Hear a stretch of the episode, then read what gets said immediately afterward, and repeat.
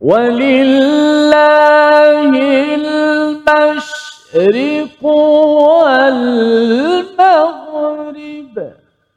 فأينما تولوا فثم وجه الله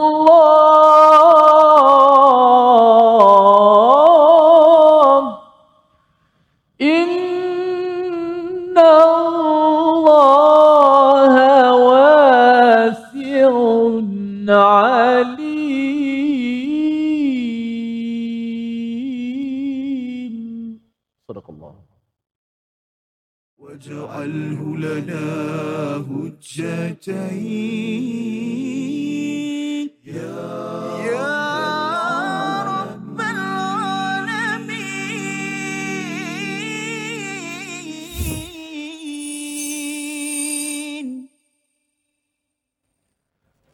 Assalamualaikum warahmatullahi wabarakatuh. Alhamdulillah wassalatu wassalamu ala Rasulillah wa ala alihi wa man wala. Syada la ilaha illallah, syada Muhammadan abduhu wa rasuluh. Allahumma salli ala sayidina Muhammad wa ala alihi wa sahbihi ajma'in. Amma ba'du. Apa khabar tuan-tuan dan puan yang dirahmati Allah sekalian? Kita memanjatkan kesyukuran pada Allah Subhanahu wa taala. Alhamdulillahi rabbil alamin kerana Allah masih lagi memberi peluang kita bernafas menghirup udara dalam mengejar hidayah Allah Subhanahu Wa Taala sebagai satu jawapan daripada Allah bila kita berdoa memohon dalam surah Al-Fatihah ihdinas siratal mustaqim minta kepada diri kita keluarga kita diberikan hidayah dan alhamdulillah hari ini dalam My Quran Time kita bersama Al-Fadil Ustaz Tirmizi Ali. Ustaz. Alhamdulillah. Apa khabar? Alhamdulillah ya. Alhamdulillah hari ini kita ada rakan-rakan di studio kita uh, untuk sama-sama kita belajar mengajar al-Quran sebagai salah satu daripada intipati hadis Nabi uh, Ustaz ya berkaitan dengan orang-orang yang uh, digelar sebagai terbaik bila kita sama-sama belajar dan, dan mengajar al-Quran iaitu kumpulan daripada mana Alhamdulillah? Safas kita ada kumpulan daripada Muslim Biro Muslimat dan Mhm. kaki tangan unit pengimarahan Masjid Puncak Alam Selangor masya-Allah. InsyaAllah. Biasa imarah masjid ya. Mhm. Program di luar hari ni ya. Oh masya-Allah. Selamat ahlan wa datang semua. Ahlan Okey, okay. InsyaAllah ya dan uh, harapnya nanti kita akan mendengar suara-suara uh, daripada Biro Muslimat tadi ya. Tak boleh lagi, tak, boleh lagi. Tak boleh lagi. Daripada puncak alam. Biasanya Ya. yang puncak ni dia hebat-hebat ya, orangnya. Jadi alhamdulillah uh, ahlan wa sahlan dan juga kepada kumpulan istiqamah yang terus kita doakan uh, istiqamah uh, hadir ke studio. Ya, tuan-tuan juga dijemput kalau katakan di depan kaca TV, di YouTube ataupun mungkin ada yang di luar negara Ustaz ya, Hmm. yang mungkin bercuti ke Malaysia boleh datang ke studio di Shah Alam untuk bersama dalam My Quran Time. Kita ingin memastikan uh, Quran, salat, infak itu di dilaksanakan dalam hidup kita. Hari ini kita ingin melihat kepada tiga ayat. Mari sama-sama kita mulakan dengan doa subhanakala ilmalana illa ma 'allamtana innaka antal alimul hakim rabbi zidni ilma. Moga-moga Allah menambahkan ilmu keberkatan. Kita berniat agar apa yang kita peroleh hari ini kita ingin jadikan sebagai dewan besar balik nanti sebagai tutorial Ustaz ya. Mungkin ada ustaz-ustaz ataupun pengajar-pengajar yang boleh mengulang balik dan menyemak kembali bacaan, hafazan dan juga kefahaman ayat yang kita bincangkan. Hari ini pada ayat yang ke-114 hingga 116 sinopsisnya kita saksikan. Iaitu daripada ayat yang ke-114 orang zalim yang menghalang dakwah dan merobohkan masjid. Ya, ini adalah satu penegasan daripada Allah Subhanahu Wa Taala agar kita memahami kesan apabila seseorang itu tidak memahami kepada Alkitab yang sebenar-benarnya. Ayat 114. Ayat 115 kita uh, melihat mengingati Allah walau di mana sahaja ini adalah sebagai satu persediaan psikologi kepada umat Islam uh, pada zaman sahabat pada zaman Nabi sebelum pertukaran kiblat ya yang berlaku selepas itu dan ayat 116 dakwaan mereka bahawa Allah ataupun Tuhan memiliki anak ya jadi ini juga adalah sebagai salah satu daripada pelajaran yang kita akan lihat dan kita akan lihat keterkaitan di antara tiga ayat ini pada halaman yang ke-18. Kita baca dahulu ayat ini bersama dipimpin Al-Fadhil Ustaz Tirmizi Ali. Silakan. Baik, Alhamdulillah. Terima kasih Fadil Ustaz Tuan Fazrul, penonton-penonton, sahabat-sahabat Al-Quran yang dikasihi sekalian. Syukur pada Allah Subhanahu Wa Taala pada saat ini kita dapat meneruskan lagi uh, kehidupan kita dengan Al-Quran, kebergantungan kita dengan Al-Quran, ayat-ayat Allah Subhanahu Wa Taala untuk sama-sama kita baca, kita cuba memahami, menghayati dan tadabbur. Uh, mudah-mudahan dengan bekalan itu dapat sama-sama kita amalkan dalam kehidupan kita, uh, bukanlah sekadar untuk kita mendapat kehabuan di hari akhirat tapi di dunia itulah menjadi panduan kepada hidup kita sehingga dapat kejayaan di hari bertemu dengan Allah Subhanahu Wa Taala. Baik, sama-sama kita hayati, kita dengar terlebih dahulu membacanya satu ibadat sebagaimana baca itu ibadat, mendengar itu juga satu ibadah dan mendapat ganjaran pahala. Ayat 14 hingga 16. أعوذ بالله من الشيطان الرجيم ومن أظلم ممن منع مساجد الله أن يذكر فيها اسمه وسعى في خرابها. أولئك ما كان لهم أن يدخلوها إلا خائفين. لهم في الدنيا خزي ولهم في الآخرة عذاب عظيم. ولله المشرق والمغرب فأينما تولوا فثم وجه الله.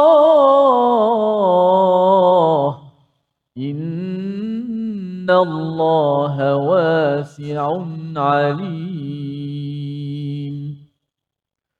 وقالوا اتخذ الله ولدا سبحانه بل له ما في السماوات والأرض كل له قانتون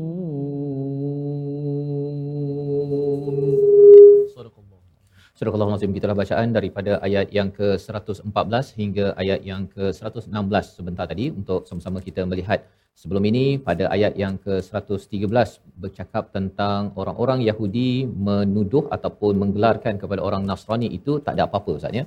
Ala uh, laisatin nasara ala syai ya. Maksudnya sebenarnya orang Nasrani ini pegangan agamanya mereka tak ada apa-apa ya Manakala orang Nasrani daripada Najran yang bertemu dengan Nabi di Madinah juga menyatakan orang Yahudi ini sebenarnya pun tak ada apa-apa ya.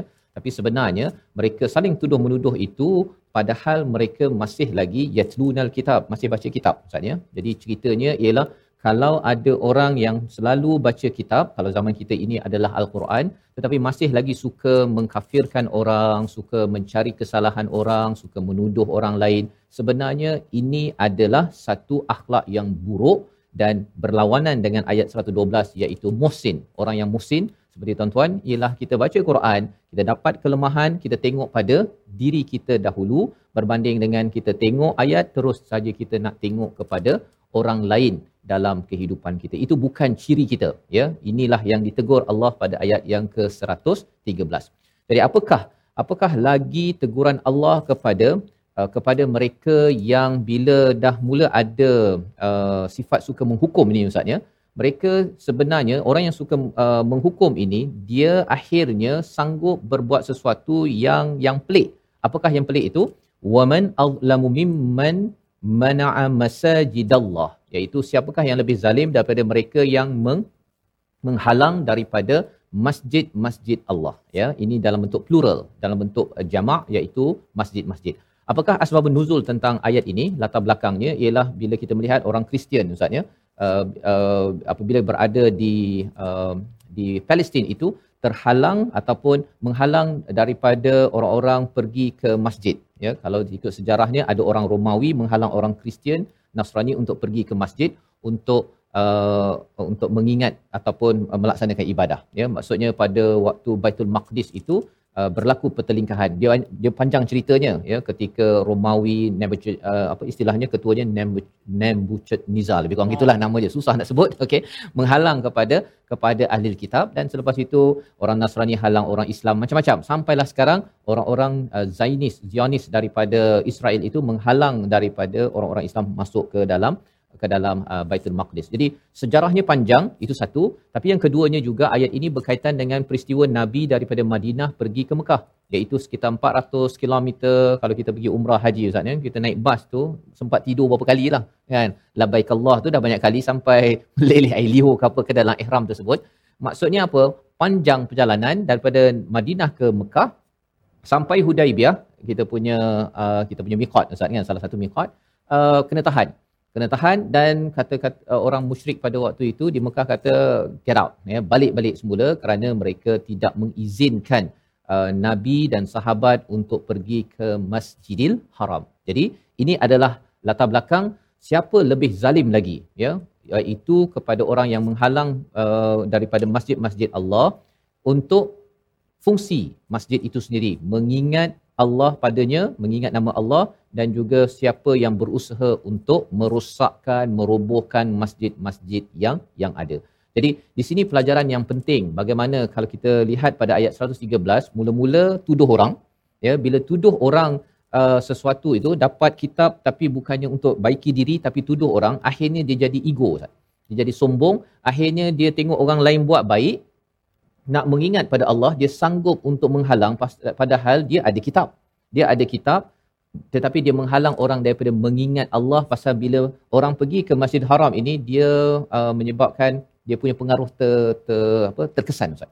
Ha, ini kesan apabila baca kitab tetapi hati itu tidak terkesan dengan al-Quran itu sendiri ataupun kalau orang Bani Israel itu Yahudi terkesan dengan dengan Taurat ataupun orang-orang Nasrani terkesan dengan Injil yang asli yang sebenarnya mengharapkan kita makin dekat dengan Allah SWT.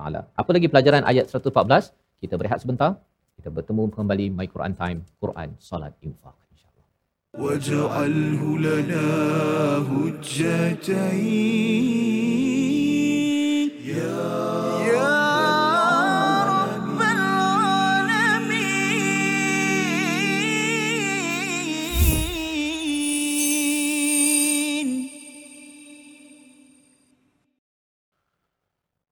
ولله المشرق والمغرب فأينما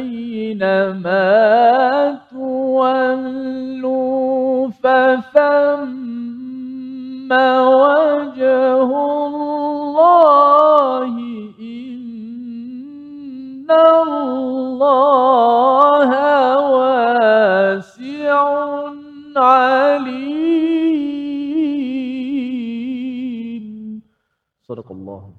Kembali kita dalam My Quran Time Quran Salat Infaq pada hari ini untuk sama-sama kita melihat ayat 114 hingga ayat 116 dan sebentar tadi sudah pun kita membaca ayat 114 kita belajar sesuatu Ustaznya peranan masjid dan bagaimana sebenarnya kesinambungan daripada ayat 113 itu. Apabila seseorang itu masih ada kitab tetapi suka menembak ataupun menghukum kepada orang lain akhirnya bila ada orang buat baik untuk mengingat Allah ke masjid ya nabi itu ustaz ya. Kalau daripada uh, Mekah daripada Madinah ke uh, Mekah itu sebenarnya bukannya nak berperang pun ya untuk mengingat Allah Subhanahu Wa Taala untuk beribadah sanggup mereka untuk menghalang daripada kebaikan itu sendiri. Jadi itu adalah kesan apabila kita kalau kita membaca al-Quran, kalau kita gunakan untuk menembak orang, akhirnya orang yang suka menembak tu dia akan menghalang orang buat baik daripada buat baik. Ha ya, yang itu yang kita kena jaga-jaga dalam hidup kita.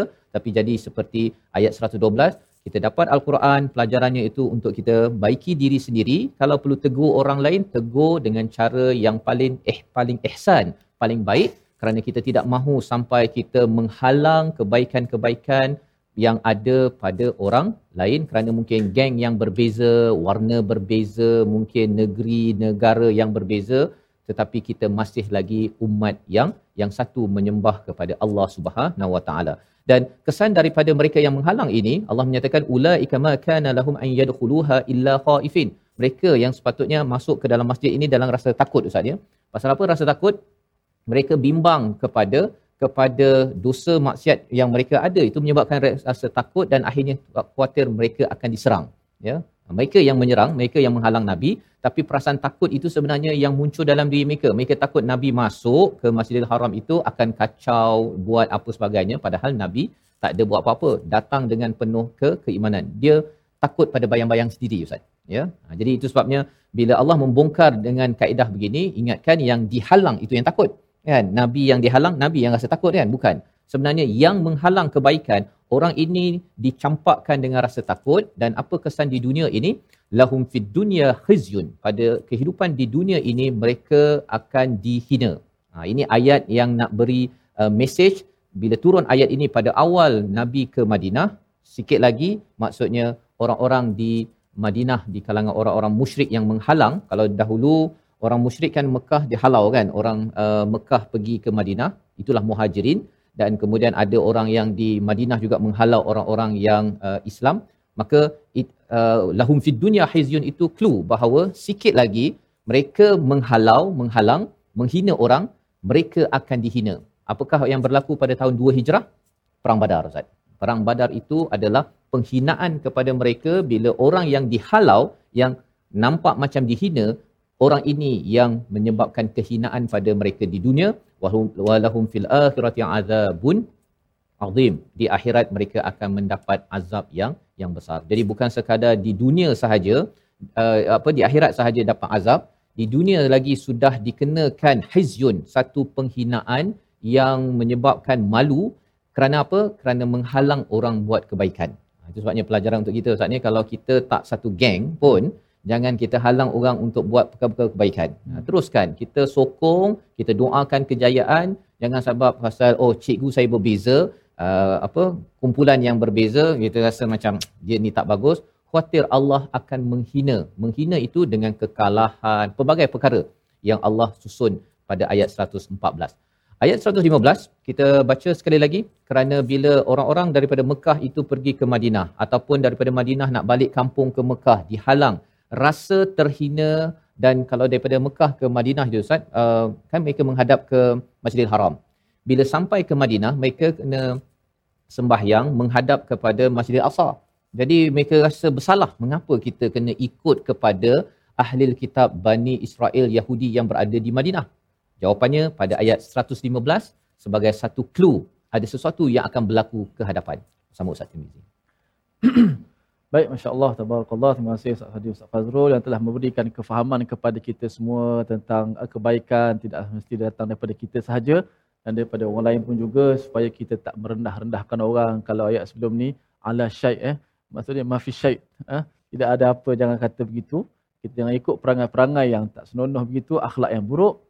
Sentiasa kita mengiktiraf eh, kebaikan yang orang buat insya-Allah. Baik kita nak baca ayat yang ke-115 yang telah diulang-ulang nanti uh, sebentar tadi dan juga ayat ni juga akan menjadi uh, apa nama ni point untuk kita nak bincang tajwid dan juga hafazan pada episod kali ini. Kita ulang sekali lagi. Auzubillahi minasyaitan. Walillahi المشرق والمغرب فأينما tuwallu فثم وجه الله إن الله واسع عليم. صدق الله. Dan milik Allah timur dan barat ke mana pun kamu menghadap ke sanalah wajah Allah sungguh Allah Maha luas Maha mengetahui. Inilah ayat pujukan kepada para sahabat. Mereka itu dihalau daripada Mekah pergi ke Madinah. Contohnya mereka rasa sedih lah Ustaz. Kampung halaman dihalau ataupun mereka pun menghadap daripada Masjidil Haram pergi ke Masjidil Aqsa kiblat mereka berubah. Jadi bila mereka um, kena berubah. Ha, kena berubah ini apatah lagi berubahnya itu kiblat ya bila sampai ke Madinah tersebut ianya menyebabkan mereka rasa uh, down mereka rasa ter, terkesan. Maka Allah memujuk kepada para sahabat iaitu walillahil masyriq wal maghrib ya. Sebenarnya barat timur ni milik Allah fa ainama tuwallu mana saja kamu menghadap sebenarnya kamu akan menghadap kepada Allah kalau kamu mencari redha Allah Allah ada di mana-mana ha, jadi apabila diberikan perkara ini sebenarnya dah clue lah ni maksudnya kalau kamu rasa nabi ada rasa macam masih lagi tak ngam lah kan pasal menghadap kiblat yang sama dengan orang-orang Yahudi tak lama selepas turun ayat ini turun lagi ayat yang bercakap tentang perubahan kiblat ya di uh, Masjid Kiblatain. Kalau kita dekat Madinah tu kan ada Masjid Kiblatain kan, masjid dua kiblat tersebut. Uh, di situ Nabi ketika sembahyang, waktu sembahyang Ustaz berpusing kan, berpusing kiblatnya. Jadi ini adalah ayat sebelum uh, perubahan tersebut memujuk kepada Nabi, memujuk pada para sahabat, tapi bagi kita macam mana pula? Ya kan? Sebenarnya sama kalau kita dalam hidup kita kena ada perubahan Ustaz ya. Ada perubahan-perubahan yang menyebabkan kita rasa down, kita rasa bahawa uh, saya mungkin kena bertukar kerja, kena bertukar cara hidup dan sebagainya. Asalkan kita ini mencari wajhullah, mencari redha Allah Subhanahu Wa Taala, Allah tetap ada. Nah, tak adalah orang kata bahawa oh kalau saya berada di tempat A, saya dapat redha Allah, tempat B saya tak dapat redha Allah. Selagi saya mencari redha Allah ikut peraturan Allah, Allah cakap innallaha wasi'un alim. Allah ini adalah maha luas ilmunya. Allah tahu macam mana Allah uh, letak kita. Maksudnya kadang-kadang ada orang kata bahawa uh, saya ni macam rasa sempit kan bila ada perubahan, berpindah contohnya kan. Kena berpindah ke ataupun ada perubahan dalam hidup yang menyebabkan pertukaran. Tetapi rupa-rupanya Allah Maha Luas. Allah yang akan meluaskan hati kita dan Allah lebih mengetahui apa susu galur kehidupan kita. Pasal bukan mudah Ustaz ya. Bukan mudah kalau kita uh, zaman belajar, lepas tu nak berkahwin, lepas tu nak kena pindah, kemudian pindah lagi kena berubah kerja, cara hidup dan sebagainya. Perubahan-perubahan sebenarnya manusia adalah manu, uh, makhluk yang paling susah nak berubah. Ya, paling susah untuk berubah. Tetapi kalau berubah itu di bawah ayat 115 ini kita tahu bahawa asalkan bawah redamu ya Allah kalau aku sempit engkau akan luaskan. Aku tak tahu apa hikmahnya engkau yang mengetahui. Inilah yang memujuk sahabat. Inilah yang patut memujuk kita membawa kepada perkataan pilihan kita pada hari ini. Kita saksikan iaitu perkataannya ialah mimman mana mana'a masajid Allah perkataan yang kita beri fokus ialah mana'a iaitu mencegah ataupun melarang. Biasa kita pergi Mekah ada uh, pak tentera pak askar cakap mamnu' kan? Ha itu dilarang itu. Itulah perkataannya. 17 kali disebut dalam Quran tapi tak samalah dengan mana dalam ayat ini ya. Mamnu' tu pasal dia nak uh, control uh, apa control kan? Nak kawal bila nak semayang kat mana. Tetapi dalam uh, ayat ini adalah mereka yang langsung tidak membenarkan kepada nabi para sahabat untuk masuk ke ke uh, Mekah. Ataupun dalam awalnya daripada Mekah itu mereka tak benarkan nabi untuk sembahyang sampai di Masjidil Haram. Ya ada satu peristiwa uh, diletakkan uh, usus uh, haiwan yang bangkai di atas nabi ketika nabi uh, bersujud sampaikan uh, Sayyidatina Fatimah anak dari nabi. Menangis Ustaz ya bukannya nabi kacau orang pun kan? Nabi nak solat nak ingat Allah pun dibuat begitu. Hasil perjuangan nabi itulah kita sekarang dapat sujud dengan apa? Ekonnya masjid besarnya. Jadi jangan sampai kita yang menghalang diri kita daripada pergi masjid padahal tak ada orang pun menghalang Ustaz. Kan itu lagi segan tu. Orang dulu bersungguh-sungguh memperjuangkan pergi masjid dihalang dan kita doakan kepada keluarga kita adalah orang yang tidak terhalang subuh isyak kita ke masjid-masjid yang yang indah permai pada waktu ini. Kita berehat sebentar kembali semula selepas ini dalam My Quran Time, Quran Salat Infak.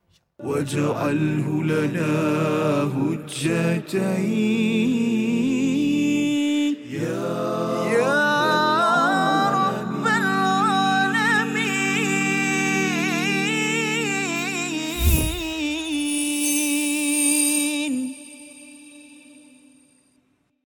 صلاة الله وسلام على من أوحي القرآن.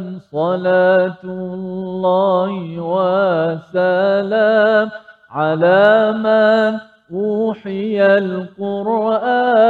وأهل بيته الكرام وصحبه ذوي القرآن وأهل بيته الكرام وصحبه ذوي القرآن.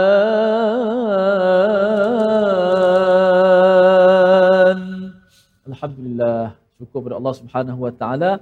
Sama-sama dapat kita kembali dalam My Quran Time, Quran, Salat dan Infak. Alhamdulillah bersama-sama dengan kita di studio pada hari ini uh, daripada Biro Muslimat dan Kaki Tangan Unit Pengimarahan Masjid Puncak Alam insya-Allah dan juga seperti biasa grup istiqamah kita Ustaz Fas dan tak lupakan kepada penonton-penonton di rumah yang terus sentiasa support dan terus setia semangat dengan Al-Quran. Tibalah masanya uh, kita nak mendengar uh, suara-suara daripada pencinta-pencinta Al-Quran kita. InsyaAllah uh, daripada yang berada di studio dan juga di rumah. Kita fokus pada ayat 115. Uh, kita lihat dulu paparan yang pertama, uh, ulang kaji tajwid kita. Melancarkan sebutan kalimah iaitu walillahil masyriq wal maghrib pada ayat yang ke-115. Walillahil masyriq wal maghrib. Ha, yang boleh kita fokus uh, yang pertama pada dua mim yang berbaris fathah. Dua mim yang berbaris di atas pada kalimah al-masyriqu dan juga kalimah al-maghrib. Yang mana kekalkan huruf mim. Mim baris atas macam mana bunyinya? Ma. Ma. Ha, bila dia berbaris di atas dan selepas tu ada huruf yang mati, tak kira lah huruf di huruf apa, mim tu tetap selama-lamanya, selama-lamanya uh, dulu kini dan selama-lamanya nipis. Tarqiq eh. Tak boleh sebut walillahil mash. Sebab walaupun shin dekat situ kita menggunakan uh, sedikit mulut kita untuk menyebut shin. Uh, sha, sha, ash. Tapi jangan mim itu yang ditebalkan. Jangan sebut walillahil mash. Mash. Jadi mash. Tak perasan. Kadang-kadang tak perasan kesalahan itu. Jadi walillahil masyriku. Cuba sebut. Walillahil masyriku. Kemudian perkataan al-maghrib. Sama juga mim itu jangan ditebalkan. Kerana huruf ghin selepas tu huruf yang tebal.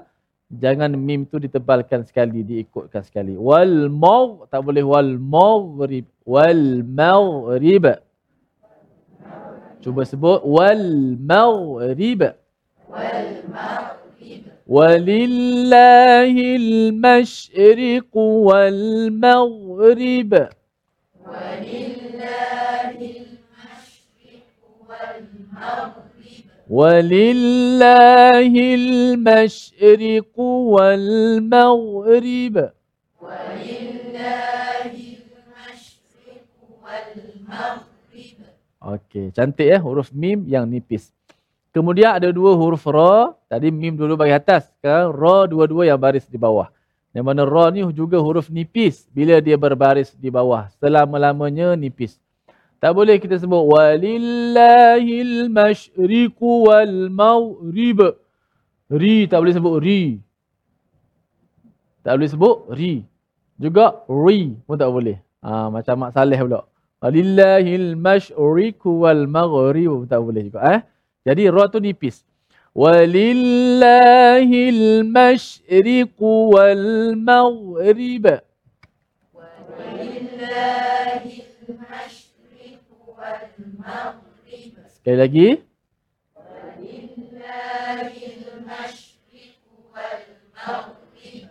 Ya, begitu. Ri eh. Ri. Nipisnya ri. Tak boleh kita sebut secara tebal. Ri ataupun uh, melampau nipisnya sampai ri begitu pun tak boleh. Takut orang tengok kita baca Quran macam tu kan. Ha, walaupun nipis jangan sampai melampau. Ha, kita tak diperintahkan baca Quran sampai macam tu. Ha, ada setengah itu bila dia baca Quran, dia melampau-lampau. Nak nipis, dia nipis sangat. Nak tebal, dia tebal sangat.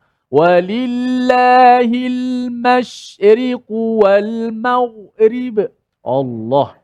Kan? Kalau orang bukan Islam tengok dia baca tu, Allah susah dia nak baca. Kan? Sebenarnya bukan macam tu. Siapa yang baca begitu tidak betul, salah. Bukan sampai mulut kena berenyok macam tu, tak ada.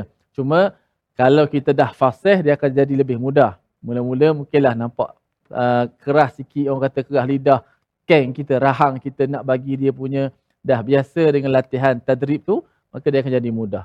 Sekali lagi. Wal maghrib. Walillahil masyriqu wal maghrib. Ha, bunyi ringan, bunyi santai, ha, bunyi relax saja, tenang eh. Kemudian kita tengok paparan kita yang kedua pada sambungan ayat tadi fa inama tuwallu samajullah innallaha wasi'un alim menyempurnakan uh, sebutan kalimah innallaha wasi'un alim ada dua huruf ain ha, bertemu ha, di hujung perkataan wasi'un yang berbaris depan kemudian baris ain baris atas Inna Allah wasi'un alim. Inna Allah wasi'un alim. Okey, dua ain yang bertemu. Ha, ain huruf yang agak jauh sedikit daripada mulut kita di, di tengah halqum. Maka bila ada dua kali nak pergi tempat yang sama. Dah sebut wasi'un. Dah lepas dah makhraj ain nak kena ulang lagi sekali dekat makhraj yang sama baris atas. Agak mengalami kesukaran sedikit. Maka pastikan dua-dua ain tu tak tersangkut, tak terlekat. Ha, biar bunyi ain tu kan. Ha. Inna Allah wasi'un alim. Inna Allah wasi'un alim. Wasi'un alim. Wasi'un alim. Ha, biar sampai ain, biar sampai di makhraj. Wasi'un alim.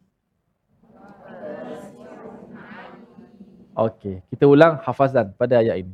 Ada tiga keratan ataupun tiga potongan eh. Walillahil masyriq wal maghrib fa ainama tawallu fa thamma wajhullah innallaha wasi'un alim. Kita cuba menghafaznya dengan cara melihat dan mendengar ayat diulang-ulang. Walillahil masyriq wal maghrib. Walillahil masyriq wal maghrib. ولله المشرق والمغرب. ولله المشرق والمغرب فأينما تولوا فثم وجه الله. فأينما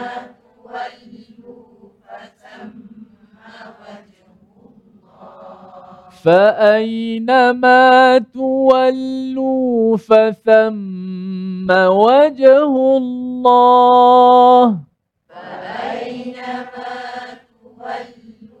فثم وجه الله فأينما تولوا فثم وجه الله الله إن الله واسع عليم إن الله واسع عليم ولله المشرق والمغرب ولله uh, huruf ha ni kita dah belajar sebelum ni uh, bagi yang mendengar huruf ha ni huruf yang agak lemah. Jadi bila sampai huruf ha ni kita boleh tekankan sedikit intonasi suara supaya huruf ha tu tak jadi lemah. Walillahil masyriq wal maghrib.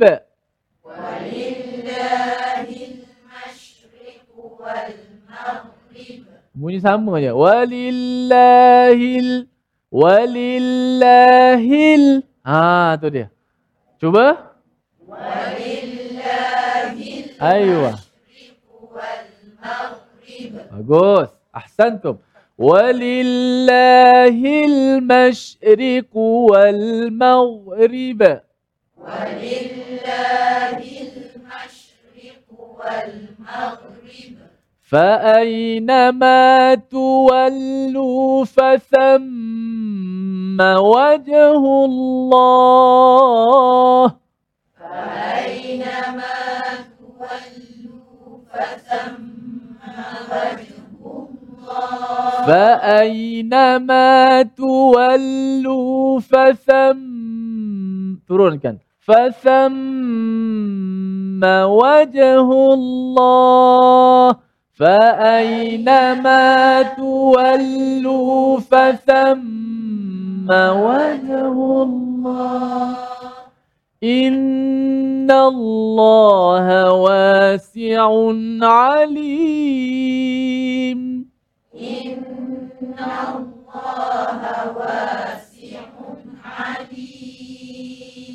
Okey, dah ingat semua? Dah ingat semua? Nak minta nak minta bangun ni. Ha, yang pakai tudung warna hijau. Ha, kan?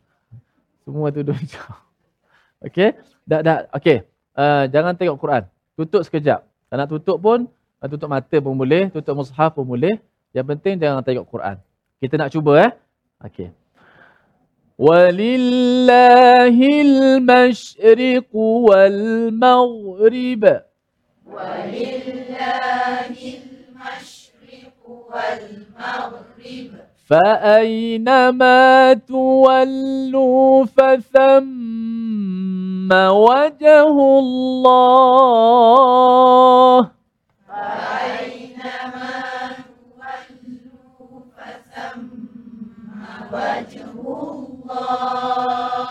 إن الله واسع عليم.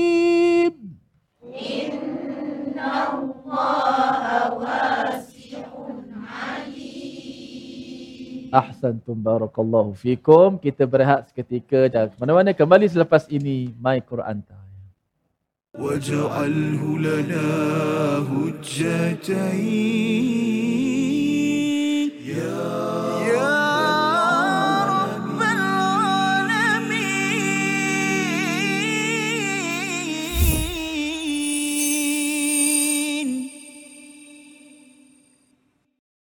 Kembali kita dalam My Quran Time Quran Salat Infak pada hari ini kita melihat ataupun membaca daripada ayat 114 115 dan sebentar lagi kita akan melihat kepada ayat 116 dan alhamdulillah kita sudah pun menghafal uh, ayat 115 sebentar tadi ustaznya asalnya berkaitan dengan uh, pujukan Allah kepada para sahabat apabila mereka ini dihalau daripada Mekah berubah kiblat mereka bila berada di Madinah itu selama beberapa belas bulan menghadap ke Baitul Maqdis berbanding mereka menghadap kepada Baitul Baitul Haram di uh, di Mekah ya. Jadi uh, mereka ada um, satu kesan kesedihan maka Allah menyatakan bahawa sebenarnya milik Allah lah langit uh, apa barat dan timur ini fa ainama mana sahaja di, dihadapkan sebenarnya ianya mencari redha Allah Subhanahu Wa Taala. Jadi dalam hidup kita ini perubahan-perubahan yang ada, uh, cabaran-cabaran yang ada, asalkan kita ini ikhlas. Ini poinnya Ustaz ya. Apabila sahabat ni ikhlas, Allah menyatakan fathamma wajhullah iaitu uh, redha Allah itu bersama dengan mereka innallaha wasi'un alim sesungguhnya Allah ini amat amat luas luas apa luas rahmatnya luas keampunannya jadi kalau katakan kita rasa bahawa saya ni mungkin uh, berpindah berubah dalam hidup saya kerana uh, saya ini banyak kesilapan. Kalau ada yang rasa begitu Allah memujuk kita sebenarnya asalkan kita ikhlas mencari Allah Subhanahu Wa Taala Allah wasi' Allah akan meluaskan rahmat pengampunan untuk kita. Dan Allah tahu bahawa kita sebenarnya mungkin orang lain tak faham Ustaz ya. Kita nak berubah saya nak mencari Allah kembali. Tetapi saya juga ada cabaran kesilapan dosa sebagainya sebelum ini. Uh, Allah mengetahui detik segala apa yang kita nyatakan di dalam hati yang tak dapat terungkap dalam perkataan. Inilah ayat 115 yang kita ingin baca. Kalau tadi dengan nahwan tadi Ustaz kan? Nahwan ya? Nawan tadi Nawan. ya kita nak dengar balik semula uh, bersama dengan uh, Biro Pengimarahan Masjid uh, Puncak Alam.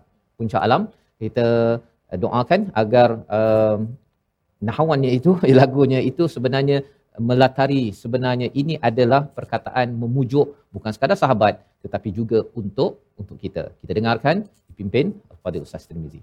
Baik, Masya Allah kita diberi peluang sekali lagi untuk sama-sama mengulang hafazan yang telah kita hafal dalam masa ringkas itu. Satu ayat 115 dengan alunan irama nahawan dan penekanan-penekanan intonasi-intonasi yang telah kita tekan tadi supaya sesuai dengan sebutan-sebutan dan paling penting ialah uh, kita nak uh, merasakan penghayatan apabila kita membaca ayat-ayat Al-Quran. Baik. Tanpa melihat mushaf. Auzubillahi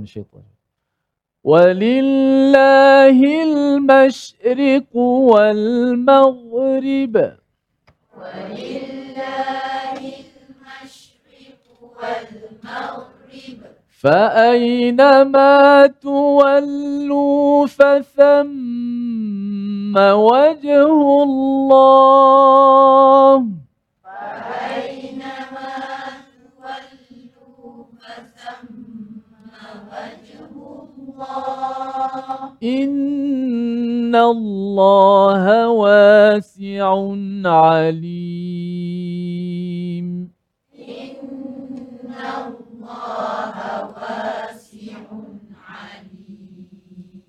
InsyaAllah Ustaz Fahaz. Harapnya ayat ini kita dapat ulang ya. Ketika kita rasa mungkin down sedih ustaz ya. Kita tahu bahawa ayat ini memujuk para sahabat memujuk juga kepada kita. Sahabat harapkan sesuatu tetapi Allah sedang menyusun sesuatu yang lebih baik selepas selepas itu. Dan apa lagikah perkara yang mencabar perjuangan mereka? Ayat 116 kita baca bersama Ustaz Tirmizi Ayat uh, 100, 116 um, uh, Fahaz dan juga sahabat-sahabat sekalian uh, dari sudut makna saya tempat, tempat sempat tanya Ustaz Fahaz tadi ini perkataan orang bukan uh, orang-orang yang mengatakan sesuatu yang tak benar pada Allah Subhanahu Wa Taala. Jadi kita akan baca dengan ayat ini sebagai salah satu caranya adab kita tadabbur ayat ini baca dengan nada yang rendah. Sebab maknanya tak benar untuk Allah. Nanti Ustaz akan tadabbur dan saya akan baca dengan dengan suara yang agak rendah. Kenapa? Bila masuk subhanah kembali tempat yang biasa. Kenapa? Kerana makna dekat situ. A'udzubillahi minasyaitonirrajim. وقالوا اتخذ الله ولدا سبحانه بل له ما في السماوات والأرض كل له قانتون صدق الله Surah Al-Azim ayat yang ke-116 adalah perkataan daripada orang-orang Yahudi, daripada orang-orang Nasrani dan juga orang-orang musyrik yang dinyatakan pada ayat 113 sebelum ini iaitu mereka menyatakan sesuatu yang amat menyakitkan men, uh, mengecewakan kepada orang beriman Ustaz ya. Apakah perkataan itu? Ittakhadallahu walada bahawa Tuhan itu ada anak.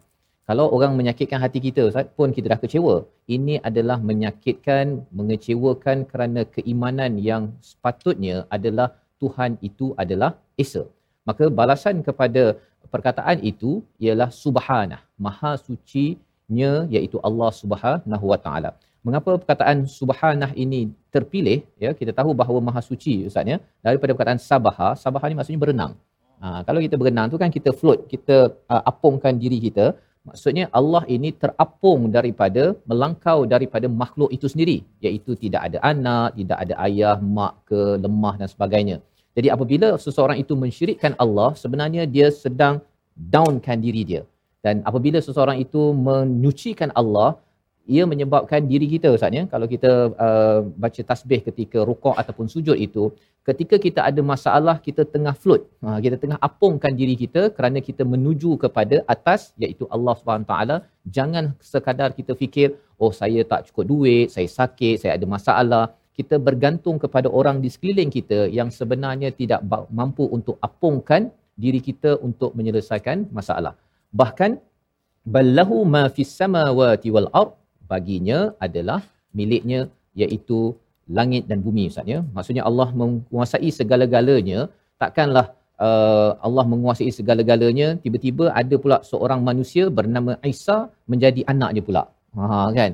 Allah menguasai yang besar-besar ni tiba-tiba katanya uh, Uzair anak pada Allah. Macam pelik kalau kita menggunakan logik yang dibawakan oleh Al-Quran kullul lahu qanitun setiap daripada apa yang di langit dan di bumi ini qanitun qanitun ini maksudnya taat tapi beza dengan taat maksudnya taat ini kalau contoh yang pernah uh, saya bagi sebelum ini ialah uh, kat kedai makan hmm. kan? Kalau katakan uh, teh tarik satu uh, siap uh, tapi dia belum sampai lagi. Tapi kalau teh tarik satu siap tak sampai satu minit dah siap dah yang apa?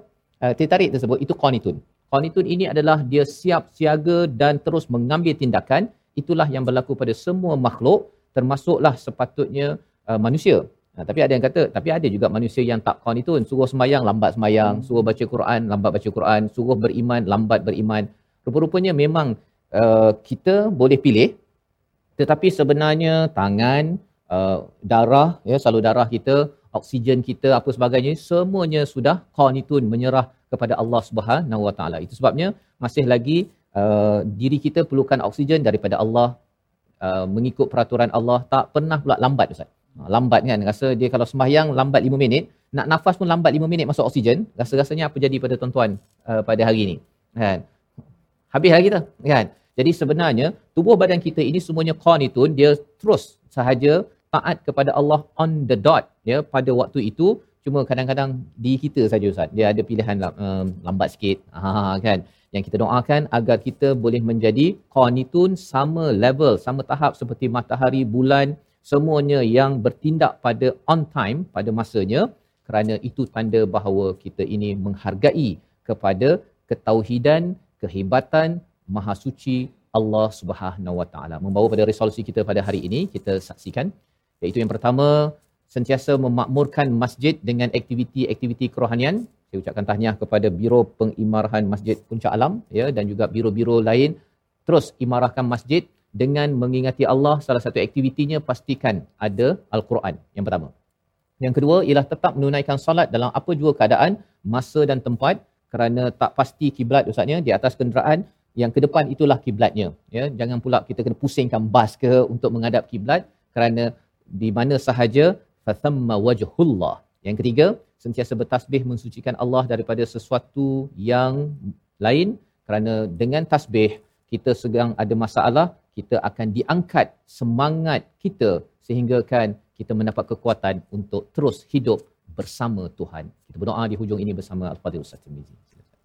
سبحان من تعطف بالعز وقال به سبحان من لبس المجد وتكرم به سبحان الذي احصى كل شيء علمه سبحان الله والحمد لله حمدا كثيرا طيبا مباركا فيه كما يحب ربنا ويرضى سبحان الله وبحمده عدد خلقه ورضا نفسه وزنة عرشه ومداد كلماته اللهم ربنا آتنا في الدنيا حسنة وفي الآخرة حسنة وقنا عذاب النار وصلى الله وسلم وبارك على محمد وعلى آله وصحبه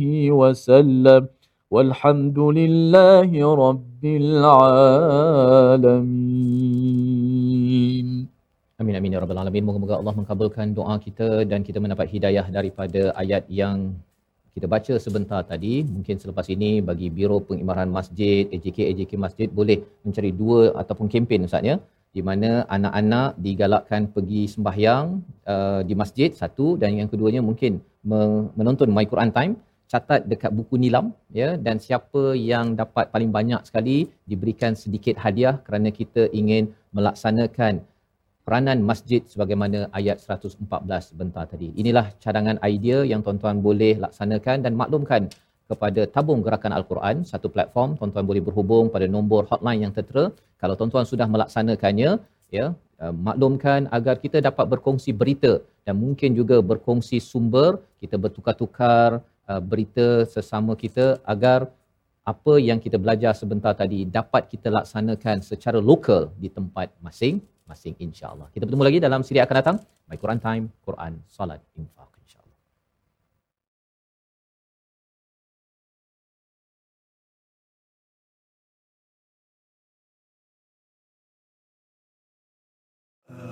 آناء الليل وأطراف النهار